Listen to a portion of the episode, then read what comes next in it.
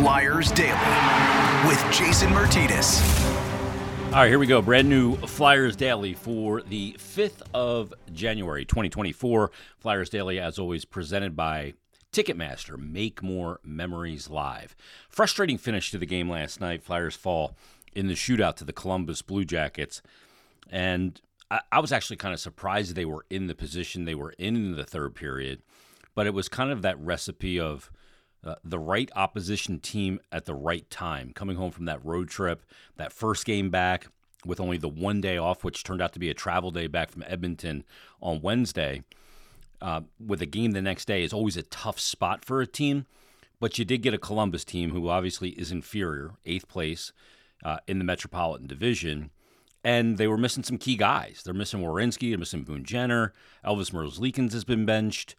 They went with Tarasov in net. So it was, you know, all the recipe was there to be able to overcome just getting back from the trip. And Flyers, I, I thought the first period was a relatively decent period. Flyers outshot Columbus significantly.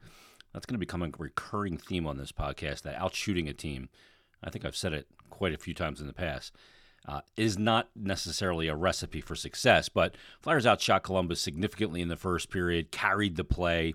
I thought they forechecked really well in the first period. Uh, they get the only goal of the period when Travis Konecny has a perfect redirect of a Joel Farabee pass to put the Flyers up 1 0. That came at 17 12 of the period. Just another deft assist from Joel Farabee. One of the random observations I had is that Joel Farabee is a much better passer in tight uh, than I thought that he would be. And it was another great pass there. He had two assists in the Edmonton game, two nice assists in that one. And then he has that one to open the scoring. Travis Konecny's 19th of the season. That's how we'd end the first period. Matter of fact, go through the second period. Flyers pretty much control that one as well. Columbus a little bit of pushback, uh, but there's no scoring. So you head into the third up one nothing, and uh, at, some point you got to not be playing these tight one goal games going into the third. But the Flyers go into the third period with that one nothing lead. They build on it at 4:29. Again, another really good pass from Joel Farabee to Konecny. And he's able to just kind of power his way to the net. Doesn't even really get a shot off. I think he just loses control of the puck, and it ends up squeaking through Tarasov and goes through the five hole takes a punishment for for getting the goal, but that's Konecny's second of the game, is 20th of the season. And the Flyers go up 2 0. Farabee and Couturier assists on both goals, so that's four assists total for the Flyers. So uh, four times three, that's 120 pounds of food that the Flyers and Penn Medicine for uh, will be donating to local communities in need as part of the Penn Medicine Assist. So Flyers up 2 0. You get a 2 0 lead in the third period, but it, less than a minute later, 55 seconds later, uh, the Columbus Blue Jackets get on the board. Damon Severson uh, picks up the goal, two to one, uh, assisted by Fantilli and Christiansen. And then at 10:20, they get it tied when Jake Bean uh, gets a goal, high blocker on Sam Ersson. It was deflected on its way in, so tough, tough one for Ersson to handle. Uh, Roslovic and Gudbranson pick up the assist, and Columbus gets it tied. Columbus really put a ton of pressure on the Flyers after they got it tied at two. Ersson had to come up real big just to get it to overtime. They get it to overtime. Each team's got some decent chances in overtime. Wasn't the most exciting three on three overtime I've ever seen, but Flyers would head to the shootout, and they would head to the shootout probably feeling pretty darn confident because Sam Ersson in shootout attempts has been very good this year. He's 3 0 in the shootouts, only gave up one shootout goal so far this season. Uh, they go in. Flyers' first shooter is Sean Couturier. Uh, Tarasov stays down, makes a real nice glove save on Couturier. Then Gaudreau goes in on uh, Sam Ersson and is able to beat him. Nice little deke move by Gaudreau uh, to make it 1 0 in the shootout. Bobby Brink then snapshot saved by Tarasov. And Kent Johnson's got a chance to put it put the game away. Uh, he misses a backhand shot wide. And then Tyson Forster uh, had a shot saved by Tarasov. So they get the 1 0 shootout win. 3 2 is the final uh, for Columbus. They grab the two points. The Flyers grab one, and uh, they move on to Saturday against the Calgary Flames. Uh, I thought there were points in the game where the Flyers did play well and did buck the trend of just getting home off a West Coast trip. Um, first two periods in particular, but they just didn't have enough to show for it. Just the the one goal through two periods, and then the other goal they get in the third period, and it's the same combination of players. It's Konecny on both goals, Farabee and Couturier with the assists. And the same against the Edmonton Oilers when they scored the two goals. That same combination of forwards was on the ice.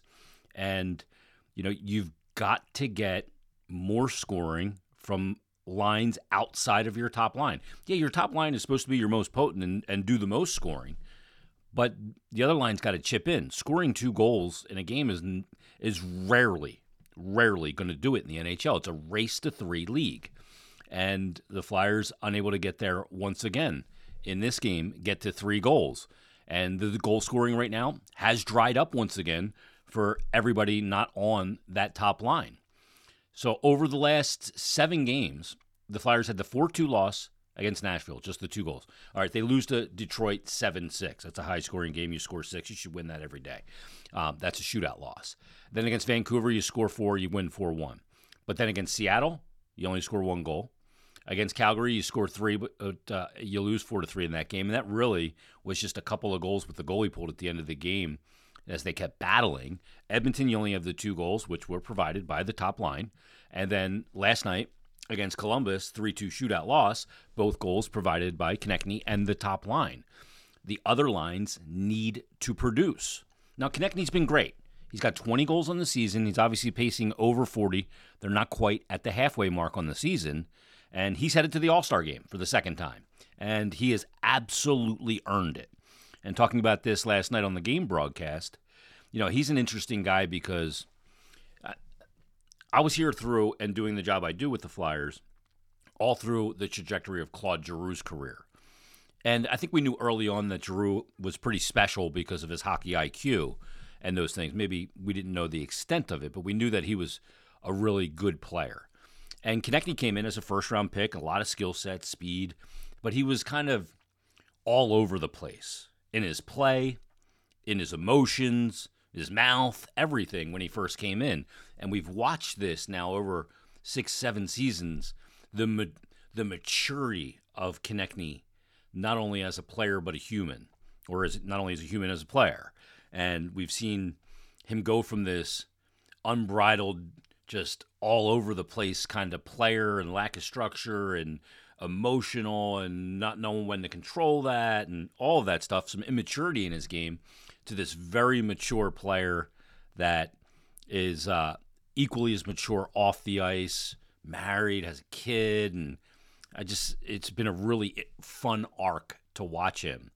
And like with a lot of players when they first come in and they first start talking to the media or they do interviews, they're petrified, they're uncomfortable. Konecny came in right away. Comfortable, cool as a cucumber, just a regular conversation like you've known him for years. And he was that way when he came in. He's still that way today. Um, the only difference is the things he says now. Not that it, what he said back then was immature, but so team oriented and about the group and about the players that he lines up with on his team and goes to battle with. So you've seen just this maturity of his game. So congratulations to TK on every element of it earned going back to the All Star game. And the crazy thing is, is you know, you look at his he had three 24 goal seasons in a row, and the last one of those three prior to the the league shutting down because of the pandemic, he had 24 in I think 59 games that year or 69 games. So he was on a pace for 30, but didn't get it. And then we went to the bubble and know, TK struggled in the bubble, didn't score, came back the next year, really struggled, really got his game back underway last year, scoring 31 goals under John Tortorella. And then you're just wondering, is, is he going to be a player that keeps taking an even another step here now that he's in, in the prime of his career? And he definitely has. PK's been a big part of that for Travis Konecny as well. Uh, not only the offense that he provides out of it, but his ability to kill penalties. I think he's the kind of the emotional leader of the team as well. So um, I'm thrilled that he's going back and he's going to be able to enjoy an All Star game once again. And then, um, you know, but he can't be the only one. That line can't be the only line that provides offense. John Tortorella uh, made a decision um, to scratch two guys for this game. He scratched uh, Morgan Frost for the 11th time this season, and he scratched Cam Atkinson, who's gone 22 games without a goal. And he was asked after the game if it was a difficult decision to scratch Cam Atkinson? He said, no, it wasn't a difficult decision. It, it's almost not a decision that he made. You have to base it on accountability. And you have to base it that, look, sometimes guys earn more minutes in games. Sometimes guys earn less minutes. Sometimes guys earn a night off. Earn a night off in the sense that they need to sit. And Cam got off to a really good start this season, but he has hit a wall. And there's no doubt about it. He's taken a couple of penalties lately that were a little uncharacteristic. Um, so maybe you know him sitting for that game or however he ends up sitting um, will benefit him. But you know Cam Atkinson, there was no bigger advocate for John Tortorella to come in and coach the Flyers than Cam Atkinson. And Cam Atkinson talked about when he was advocating for Torts to come here. The reason why was because of accountability. So while Cam Atkinson, I'm sure, doesn't like being scratched, I'm sure he understands it. He is on the team and he needs to provide scoring, and he hasn't done that. So I don't think that, you know, being scratched is going to send Cam Atkinson into either the doghouse or the pouting house. I think he's going to use it and use the, the time that he was in the press box last night's game uh, and whatever else goes forward and use it to try and make himself better and, and help this team win because they need a guy like Cam Atkinson to score. They, when Morgan Frost is in there, I didn't think Morgan Frost had a great road trip. Um, they need him to end up on the score sheet. I thought Owen Tippett played really well last night. He had 13 shot attempts, seven shots on goal, tying a career high. Um, but he is a guy that needs to end up on the score sheet. You don't get anything in the sta- on the scoreboard for an amount of shots on goal. It's it in a way. Sorry, it doesn't matter. Flyers outshot Columbus in the game 41 to 28. You lost the game. Shots are not the be all end all. Now, the Flyers did have more quality opportunities, but it is about quality, not quantity, when it comes to shots in the league. And the Flyers need to get more offense. Tyson Forster needs to provide some offense. Bobby Brink needs to provide some offense. Um, the three forwards that I think are playing really well. I thought Tippett played well last night, but the three I thought Couturier was excellent in the game last night. I thought Farabee was excellent in the game last night, and I thought TK was excellent in the game as well. But there's not a lot of other forwards that I could say I thought played excellent. They need to get some goals from different sources. Scott Laughton's got to provide some offense. You got to get more scoring from other places. You got to get more scoring from the blue line overall. Sean Walker needs to provide some more offense. So does uh, Cam York. So they're not going to outscore teams with one line going. It's just not going to happen. And again, I saw on social media, I know a lot of people are freaking out. Oh, I told you this is who this team was. Look, I, have said this before. You cannot treat an 82 game season in hockey or basketball like it's the NFL in a 16 or 17 game season. Every team is going to go through periods of time where they find ways to lose. Flyers should have won that game last night nine times out of ten. Two nothing lead in the third period. I know it was one nothing going in, but it was two nothing, and they found a way to lose the game. Just like sometimes when things are going well, you find a way to win a game that you shouldn't win. Sometimes when things aren't going well, you find a way to lose a game you shouldn't lose. And I think that's what that was last night. Now, you got to beat teams like Columbus when you're in this really tight division. You got to beat a team like Columbus when they're without Werenski and without Boone Jenner, and they're they're banged up. You got you still got to find a way to win the game, and they didn't, and that's frustrating. But there's going to be ups and downs in a season. So they get the one point in the standings last night. Carolina sitting in the second spot with 46 points. Flyers two points back, played the same amount of games. Uh, they're tied in points with the Islanders. Islanders have played one less game, two points up on the Devils, uh, but the Devils have played two less games. The Capitals, they're two points up on the Caps. Caps have played two less games as well.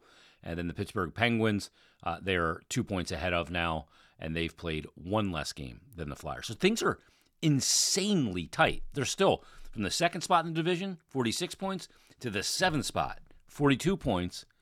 There's still only four points between second and seventh in the division. And it's a busy month. Flyers will be back at it coming up on Saturday. They'll look to exact a little revenge. Maybe that's exactly what they need. A little recent revenge against Calgary on Saturday for Ed Snider Legacy Night. Then coming up Monday, the team that I just mentioned, two points behind the Flyers, is the Pittsburgh Penguins. You beat the Penguins twice in the month of December to start off the month in a home and home. One was a shootout win, one was an overtime win. Now you got to beat them a third time in a row. Things are tight. After Pittsburgh, you get Montreal. Montreal, not very good. 16, 17, and 5 on the year. Then you got to go on the road. You got to take on Minnesota. Minnesota is a team that, eh, not a great team. Again, kind of similar record to Montreal, just under hockey 500. But they'll come in in their building, they'll give you a game. Then you got to go to Winnipeg, who has the third highest points percentage in the NHL. Great goaltender, and Connor Hellebuyck. And then you got to go to St. Louis. St. Louis, just over 500. Then you're going to come back home for another four game homestand. You're going to see a really good Dallas team. You're going to see a really good Colorado team. Sits in the top spot in the Central Division of the Western Conference. You're going to get Ottawa, who, I don't know, they're playing better, but they stink. They have some good players. And then you're going to get a desperate Tampa team that's trying to get themselves into the mix and stay in the mix that's got a lot of high end talent, but right now uh, has not gotten off to the start they would hope for. Then you're going to end the month on the road at Detroit and then back home versus the team with the top points percentage in the NHL, the Boston Bruins. So it is, it's a, a gauntlet, mostly pretty good teams, a couple pretty bad ones, but you got to take care of business. And the Flyers got to take care of business, and they've got to get more scoring from other lines outside of their top line. All right, so I did the episode on um, six random observations on this season, and I had put out a tweet to uh, solicit some random observations as well. So I got some of these here. I think these are pretty good. So I said for tomorrow's Flyers Daily, shoot me some totally random observations about this Flyers team. I have a bunch from the players' tape jobs. When I talked about Carter Hart's tape job, uh, to shot type of shots taken. Cam Atkinson taking a lot of slap shots below the top of the circle. I said drop any random off the wall and not so off the wall observations. Um, so uh, let's get through a couple of them. Uh, Flyers fan 39 said every time they show TK, he's mad. Same with Torts, unless it's right after a goal or during a scrap. I don't know if I sense that TK seems like he's always angry.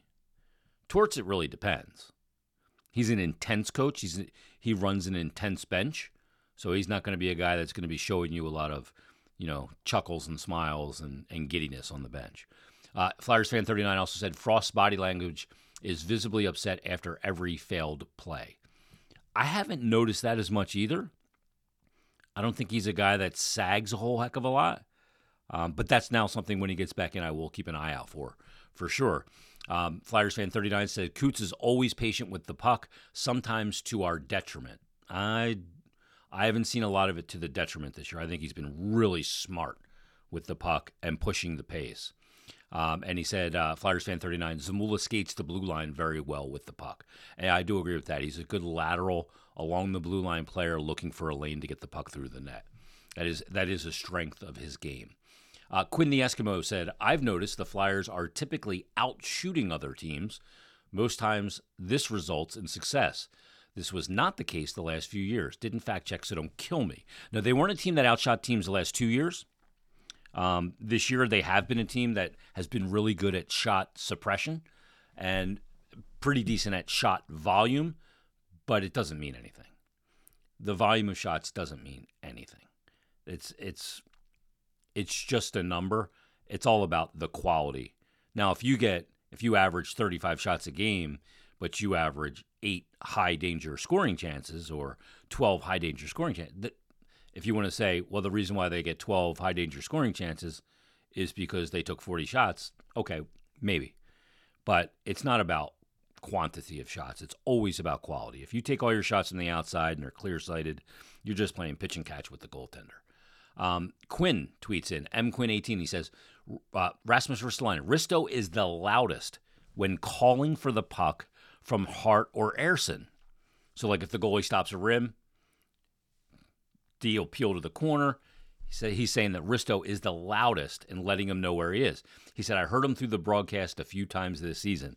I haven't noticed that because obviously I'm at a lot of the games, but it's something I definitely want to listen for. I love it when guys call for the call for the puck loudly. There's some guys that absolutely you can hear they make a lot of noise when they're open. Um, so that that's a good one. I like that one a lot. Um, we had Flyers fan 39 check in. Now we have Flyers fan 88 checking in. And uh, Flyers fan 88 says, since we're doing better than anyone expected, I believed in the team. So a quick question to ask them is, do they wash the dog mask, or do they just keep it raw with all that sweat from all the last wins?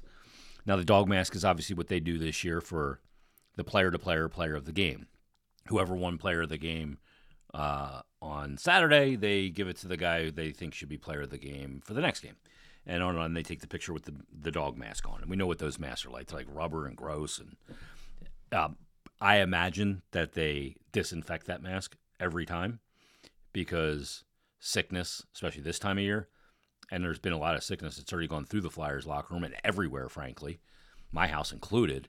Uh, I imagine they're disinfecting that mask, steaming it, whatever you got to do between games, drying it out properly. Uh, I don't think they're just leaving that thing funky all season long because that would be some serious funk. That'd be gross.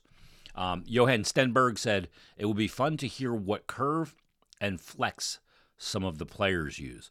Now, Johan, I saw this tweet before the game last night, and when I was getting ready to start the pregame show, I walked out by the bench and saw the stick rack there, and I thought of your tweet.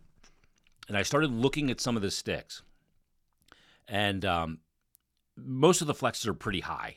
They're in the 90s, 95. I think there was one that was about. I think Scott Laughton had an 87.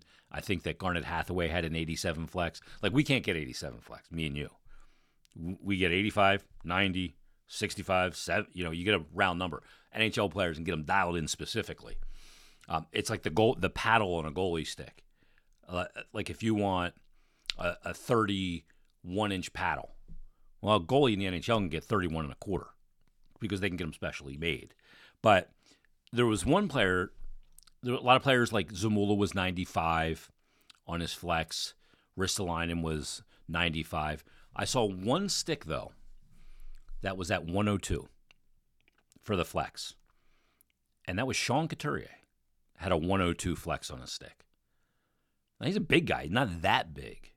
Like I imagine Zdeno Chara when he played had like a 130 flex on his stick. It said 102 on Couturier's stick.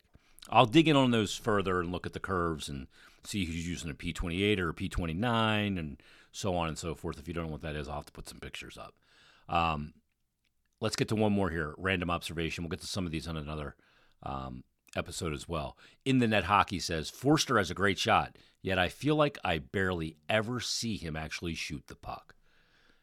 In the in the net hockey, that is a great observation that I totally agree with. I want to see that shot way more, way more than we've seen it. I want to see a guy going to places to be able to get the puck to see it. I want to see a guy that's more willing to shoot it. I want to see a guy that I want to see him shoot the puck so many times that I'm going, will you stop shooting? I have not seen it nearly enough. And that's to me one of his greatest weapons. All right, let's get to one more. I want to get to this last one, and we'll get to some more in tomorrow's episode. John Ezra tweets in, and he says, Do NHL players, specifically Flyers players, still drink beer after games? If so, which brand? Um, well, they don't drink in the locker room. It's not like a beer league where you just start cracking up cold ones as soon as you get off the ice and the, you're throwing, hey, you want beer? Who wants a Molson? Who wants uh, Miller Lite? Whatever. Um, it's not like that. Um, do they still drink a beer after the games if they're on the road or they get on the plane? I'm sure. Or if you're on the road and you're staying there that night, you go out and you get something to eat and maybe you have a couple beers. Yeah, absolutely. Um, I don't know what they drink. That's an individual choice, but I'm sure players go out and have a couple cocktails. These are young men. Absolutely. Uh, there's nothing wrong with that, as long as you can keep the guardrails on it and not have it become an issue. Um, all right, we'll get to a bunch more of these coming up in tomorrow's episode. We'll also preview Flyers Calgary and what is Ed Snider Legacy Night at Wells Fargo Center for Saturday. Um, so we'll do that uh, for tomorrow's episode. So everybody join us then. Uh, remember, these stretches happen in a long hockey season. I don't like that they didn't get the two points against Columbus as well, but don't go freaking out. Enjoy your Friday. We'll talk to you tomorrow on a brand new Flyers Daily.